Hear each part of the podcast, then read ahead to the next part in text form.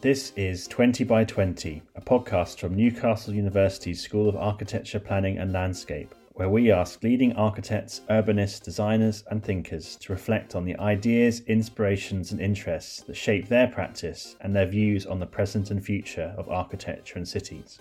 It's 20 questions in 20 minutes with me, Owen Hopkins. Could you tell us who you are, where you are speaking from, and what you do? I'm Matt Barnes, and I'm speaking from my house today, crammed in little bedroom. And I'm the director of design and architecture studio Can. And we kind of design anything from installation work all the way up to buildings. And we just designed three sets of tables. So a bit of everything, really. So, beyond doing a bit of everything, how would you define your approach to architecture? Ah, this is a bit of a difficult one. We start with kind of the plan and space and how how the uh, if we're talking on the building scale, plan and space and how it flows and how it responds to the client's needs, and then then it's really about refer- I call it reference heavy, really just gathering sort of ideas and small threads of thought from the client, their backstory, their history, their likes, dislikes, and then we start layering it up in, uh, random is probably the wrong word, but a loose, a loose way, and then to see how these various different references fit together. And I, th- I think that's mainly because I come from more of like an art background in terms of my interests and my education, and I always find with architecture, especially, I find my sort of memories of buildings when I was younger, uh, it was the oddities and the surreal bits of it that are in the memories. Like, you know, for instance, oh, that I remember that round window in my house, or I remember the, the, the way the steps were slightly different sizes. Going, and those sort of memories, you never remember a bog standard kitchen. So I, I'm keen to try and sort of amplify these oddities in the architecture and so that they provide a frame of reference for people's memories, I guess. You've already kind of alluded to this, but what what led you into architecture? What or or, or maybe the question is what caused you to move from that art background into architecture? I think well, the classic architect answer to this, I guess, is you know, I, I started drawing plans when I was three, or and I was born for architecture, but and mine is rather mundane story. Um, my school, where I come from in Cardiff, the sort of design career was not really presented to the, the, students. And you know you went to careers advice and they say do you like animals? Were you going to be a vet. Do you like caring for people? You're going to be a nurse or a doctor. And if you didn't do any of them you, you're going to be a apprentice in electrician whatever. So I, I went to do because i liked animals i was uh, put in a pdsa vet thing for my work experience. And then I discovered I really hated blood. So I quickly changed tack. And one of my one of my mates had done a work experience at Cadw, which is the Welsh version of historic England, and that sort of piqued my interest a bit. But I was really, really wanted to be fine art design based, but then my mum basically said she had she had some money that she was going to give me to go to uni or pay for my fees and she said, I'm not paying for you to do a fine art course, you've got to do a vocation. so I went into architecture. But initially, I didn't actually get the grades to get into architecture school. So I did a art and design foundation course at art college just uh, up near Merthyr in South Wales. And that really opened my mind, my mind to the possibilities of uh, architecture as a profession and also because the course was structured in a way that you did a bit of animation, a bit of graphics, a bit of fashion, a bit of product design, that really formed my background of thinking for architecture, which I think is then carried through. And I think failing, or not failing, but not getting a to architecture school originally would really was a good thing in my career progress and what I'm interested in now, I guess. And what about your sort of architectural inspirations, the kind of antecedents for your work? I guess a lot of critics have kind of looked at your work and immediately kind of thought postmodernism. Mm. So, could you kind of talk about your relationship to postmodernism? Is that uh, an accurate label to uh, kind of attach to at least some of what you're doing, or or is there a kind of broader set of inspirations and I guess yeah. more sort of philosophical reference points as opposed to sort of. That's a really tricky one, this because I I do look to a lot of postmodern architecture from you know 60s through to the 80s as kind of like references and idea forming, but it's an easy label to put on anything that isn't beige brick and timber cladding. So it's it's uh, it's I find it quite reductive in that sense, and I'm desperately trying to get away from irony or piss taking is probably the correct word.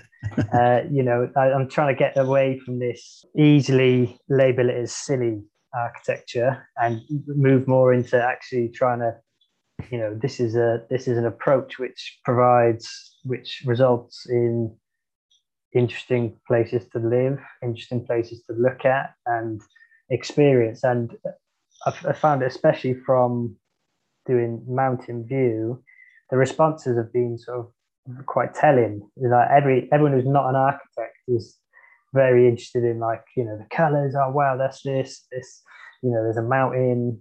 And it doesn't need to i think what's critical about this this whole like reference heavy approach is that it needs obviously needs to stand up without the references being explained for instance you know the the surreal and the oddities need to be of a, a certain strength to carry it without the references in terms of like i didn't haven't answered the question yet in terms of uh, references or inspiration at the moment, it's main like I, I keep I, I try to keep avoiding this, but I keep going back to the Winton Guest House, Frank Gehry, early doors. But his approach, I'd say, my approach is a lot more story based. His approach at the time, looking in, is seems more curation of objects and objects in space and still life compositions rather than any like intrinsic references or stories to the place or the people and that sort of thing. So I'm trying to add this extra layer of reference in. And apart from, I very rarely look to architecture or contemporary architecture for references because, to be honest, I find a lot of it quite, especially in the UK, very boring and very just not inspiring. So I tend to look at artists or sculptors. So I guess in terms of icons that I look at, I like Gaetano Pesce, is a real winner for me, and his sort of like work ranges from architecture all through to like furniture design, and but approaches it much more as an art of an as an artist rather than a designer or architect. Who else? There's a lot of like young, youngish sculptors who would. There's one called Audrey Large who does these amazing 3D printed, quite like grotesque sculptures, and they've got this hologram effect on them because they're done in layers. So like that, you know, those lenticular images where you see from one side or the other, like these sculptures are, are amazing. I think that is more of a material interest rather than a uh, you know conceptual interest. Uh, but then there's other sculptures like Al Freeman who does these like squishy sculptures. Like who was it, who, what was the name of the guy who did the big binoculars with in the Frank Gehry building? Claes Oldenburg. Yeah, similar to that, but on a much more squishy level, I guess. uh, yeah, so a lot our outside architecture, and I, I try to I try to work with painters or designers uh, outside of the field on as many of the smaller projects as I can, as, as we did with the, the Soane show uh, with Harry Lawson, just to get a different approach to idea production and design process you mentioned your your Mountain View project, and I, I wonder if you might tell the story of that, sort of thinking about the origins of it, that that process, that idea production, and how it manifested in built form.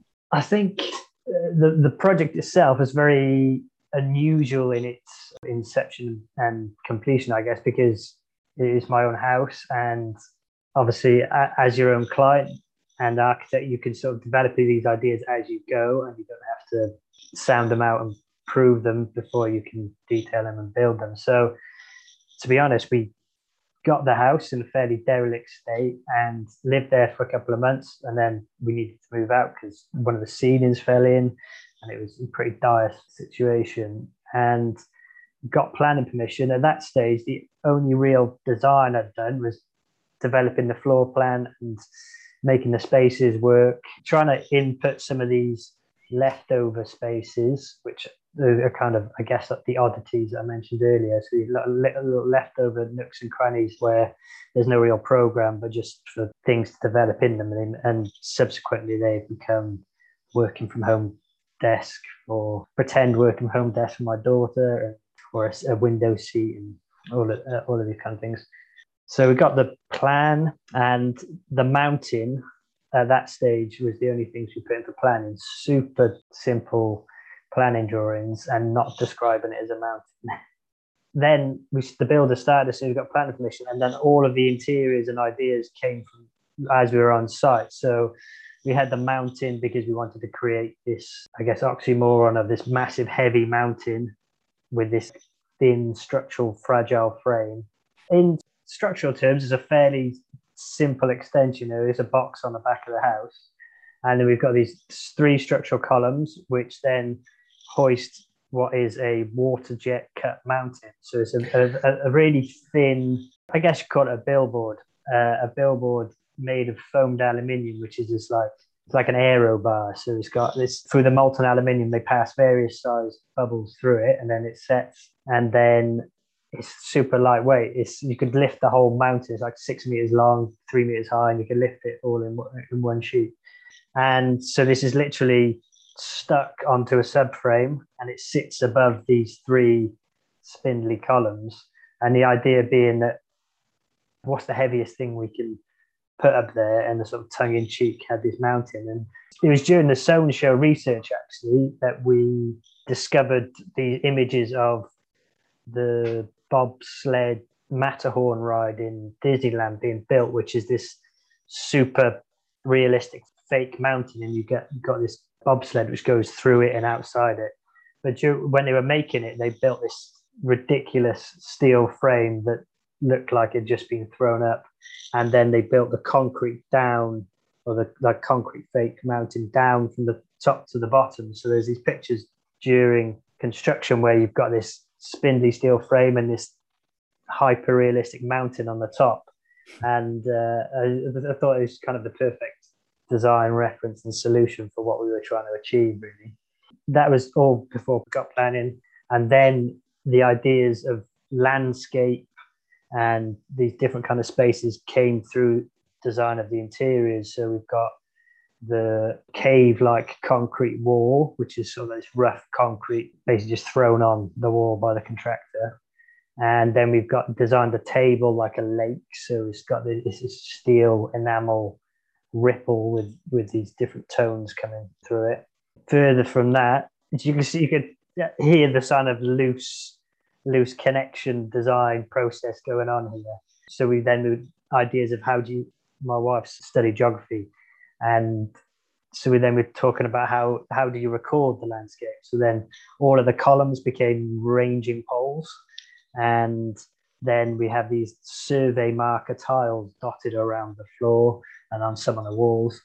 And then they were elevated with, we've got these checkerboard walls, which are taken from the survey marker checkerboard this kind of thread, I guess, of tying things through. And then we've got seemingly random bits added in. We've got the this ruined wall, which we always wanted to do like the, a memory of the, the, existing building. And we, we were talking about ideas of a lot of this came from the Soane show, you know, and the references that we were and these drawings that we were looking at, me and Harry were looking at when we were developing the ideas for that. So we obviously Soane's ideas of a building is a, a, project is never isn't complete when it's been finished construction. You know, the scaffolding, the construction, the design, and then its eventual ruin are part of the whole process. And that was the idea with the ruined wall. So we wanted to design and build the or leave the archetypal ruined wall. And there's that scene in Trainspotting, which in my mind was like the archetypal ruined wall or precarious building. So you've got these ruined walls framed by these two columns and a steel above. We didn't the, the columns are actually non-structural. They were purely just imitate the view in the scene and then frame the view out and the ruined walls themselves. And I encourage our listeners to look up photographs of what Matt has described because it's it's quite staggering. Uh, you've already alluded to this already, um, talking about the sort of the, the attention the, the project has has got. And I, I, wanted to ask sort of more specifically about reactions to your work, both popularly and within sort of architectural community. You you mentioned the the project we did uh, at the Soane Museum back in early 2020, just before uh, the first lockdown. And that project was actually nominated for a AJ Small Projects Award. And I was I was interested in in the kind of the context in which your work operates. You know, that project in a museum, it's a cultural project. And then uh, the Mountain View house extension that operates in a completely different world and, and the extent to which that perhaps part in part determines how certainly the sort of critical opinion mm. uh, on your work uh, is formed say for instance the the Soane show i think that the approach and the the the aesthetic and all of that you know can be is easier to explain in a in the context uh, in a cultural context of, of the exhibition and I almost feel that you know the architects or the critics, whoever, allow that kind of aesthetic in a small sort of limited aspect. You know, almost like that's not really architecture, but they they can do that over there. It's in, it's in, a, in a gallery space. And yeah, and the normal it, rules are suspended. Yeah, exactly, and it's uh, you know it was a temporary exhibition, so it's non-permanent. But then as soon as you get to the architectural side, there's a lot of touched on it earlier, but a lot of well, boring architecture. I think basically there's a very prominent area of the profession, especially in London and the UK, who just have this sort of like idea that their rarefied taste is. I mean, it's always been the way, but rarefied taste is they're an expert in it, and that's how it should be. And everything else is just silly or the wrong approach or bad taste. I think it comes down to laziness, to be honest. The this kind of beige brick and and nice wood approach. It, I mean, it's got no depth to it. It's in my mind, coming from an art background, architecture is more of an art than a than a science. And I think no matter how how how much they stroke their chins about what kind of what tone of brick it is. It's, it's just a brick at the end of the day. It's got there's no like conceptual idea or you're not what are you trying to convey and I think that really is a problem where you, when it comes to talking to the public about architecture. So for instance, I got a client up in uh, Lincolnshire and uh, who's a farmer and we were dis- and we're designing a house for him converting uh, an old RAF building. Uh, his farm is basically on a World War II airfield. Anyway, so I was looking, we were talking about precedents for houses, and I was talking about the Zumthor House in the Secular Retreat in Devon and how it's a similar size floor plate to ours, and just talking about the spatial design. And it was quite interesting when we were discussing. We were talking about this barrier between architects and the public, and he was saying what we had proposed in his words he really liked it and uh, he described it as all the people building on uh, building this are going to be like really interested in it because it's just a bit odd or it's a bit weird it's a bit you know unusual. And when they was looking at the the Zumthor house he said I can see this is a very nice building and it's been very carefully designed but it's, it's for architects it's not for the general public to appreciate, and you almost feel secondary in in you, you you're not allowed to appreciate the architecture because it's too highfalutin or whatever. I always think it's very telling that the RIBA Awards are judged by other architects. Yeah. So it's architects marking their own homework. And there is a kind of SOP to non architects via the sort of lay assessor, they call them, which is the most patronizing description of, of a, of a non architect you could possibly imagine. But I think ultimately it's part of this, this tendency towards a type of conformity and, and towards a type of architecture that perhaps the public aren't that interested in. Yeah, and this is sort of the gatekeepers of taste. And it's like, well, who gave you the keys? It's not. It's not. Design is a skill, but you know you're designing for a client, and it need the, and often the, the client is the public. So to not take their thoughts on board, it just seems, and to design something which you wouldn't understand about this type of concrete because it's the type of grade, it's blah blah blah, and it's just like, wow, come on, mate. and you're not alone insofar as there are other architects who are working in, I guess, broadly equivalent ways. A number in London, for example. Uh, I wonder, do you feel any kind of sort of kinship with them? And does this is this a kind of is this a help to your work, or is it a hindrance to be sort of potentially lumped together with some of these other architects? Depends who you mean, but well, you you can name you can. no, name yeah, no, I, no, I, I think it's good. I, I'm a friends with a lot of them, and I think I, out of London, I was up with the Studio guys the other day up in Liverpool, and I feel really. I haven't talked about it yet, but um, this whole grouping of multiform, I think normally I'm very quite against labeling of the work. You know, the po- I think that's probably come from this postmodernism label, which is unhelpful. But the multiform thing, I feel it, really makes a bunch of outliers into a, a more powerful group, if that makes sense. And you can share ideas and, and but also progress the, the revolution. We'll all be at the front on the front line when the revolution happens. I think it's good because you if you if you're an outlier and you just one, then it's easier to disregard you as a by the profession as an outlier or someone. I guess the classic is Will, Will Alsop he's always seen as an outlier and Yeah, and he he never really delivered on his promise, I suppose.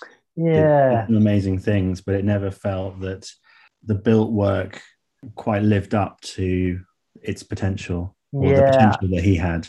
Yeah, I don't know too much the story, but I always feel like commercial interests kind of I don't know. The Peckham building is obviously great, and but then winning the Stirling Prize, you then get this commercial interest, and then uh, off track pushed them off. I don't know.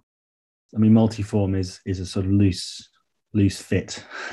Yeah, I think what I liked about it is you know it is loose and it doesn't pigeonhole everyone, and it, but it gives so it gives a certain level of grouping to to talk in those contexts if you need to, and yeah, like I say, uh, camaraderie.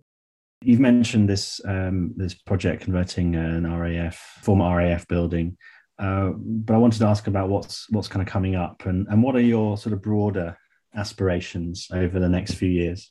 So this this RAF building is going into planning in the new year, and that's a really interesting one actually because this it's part of an earlier question. And part of my process is I talk to I, I tend to talk to a lot of people about ideas as I'm designing just to get thoughts and just I'm, I'm quite open with uh, discussing things because I think that's really helps projects.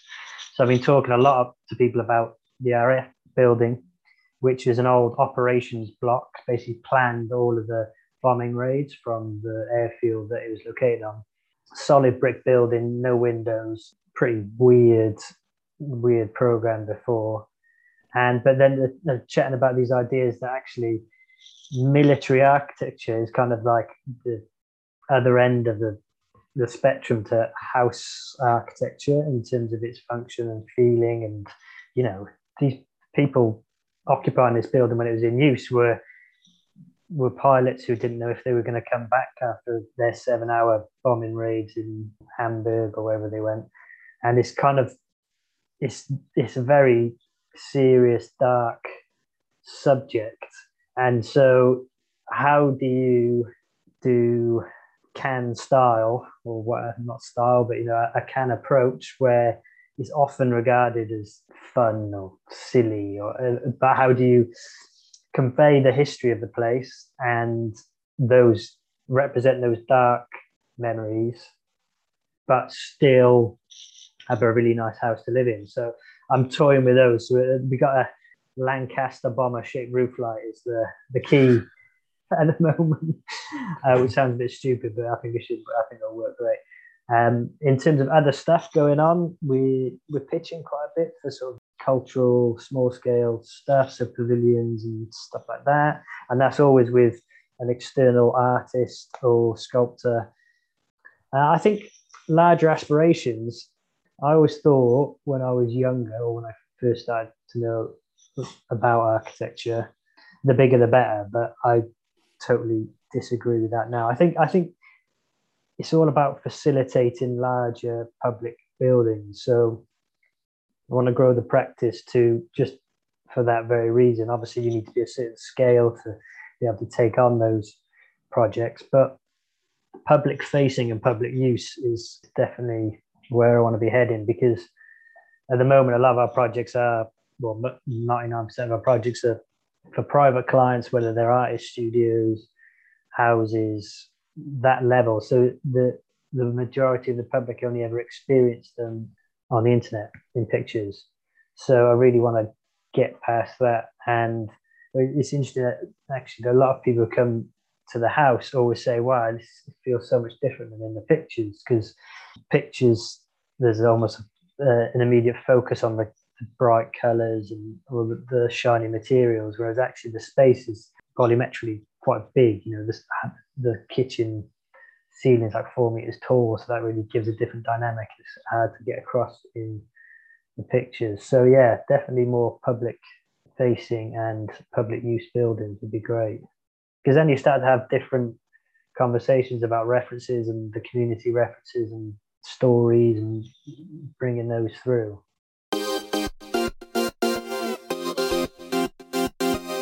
Matt Barnes, thank you very much. Thanks. Thanks for having me.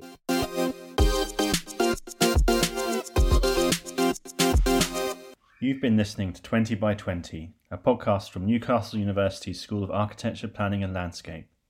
Stay tuned for more episodes, write a review or give us a rating, and be sure to follow us on your preferred podcast platform.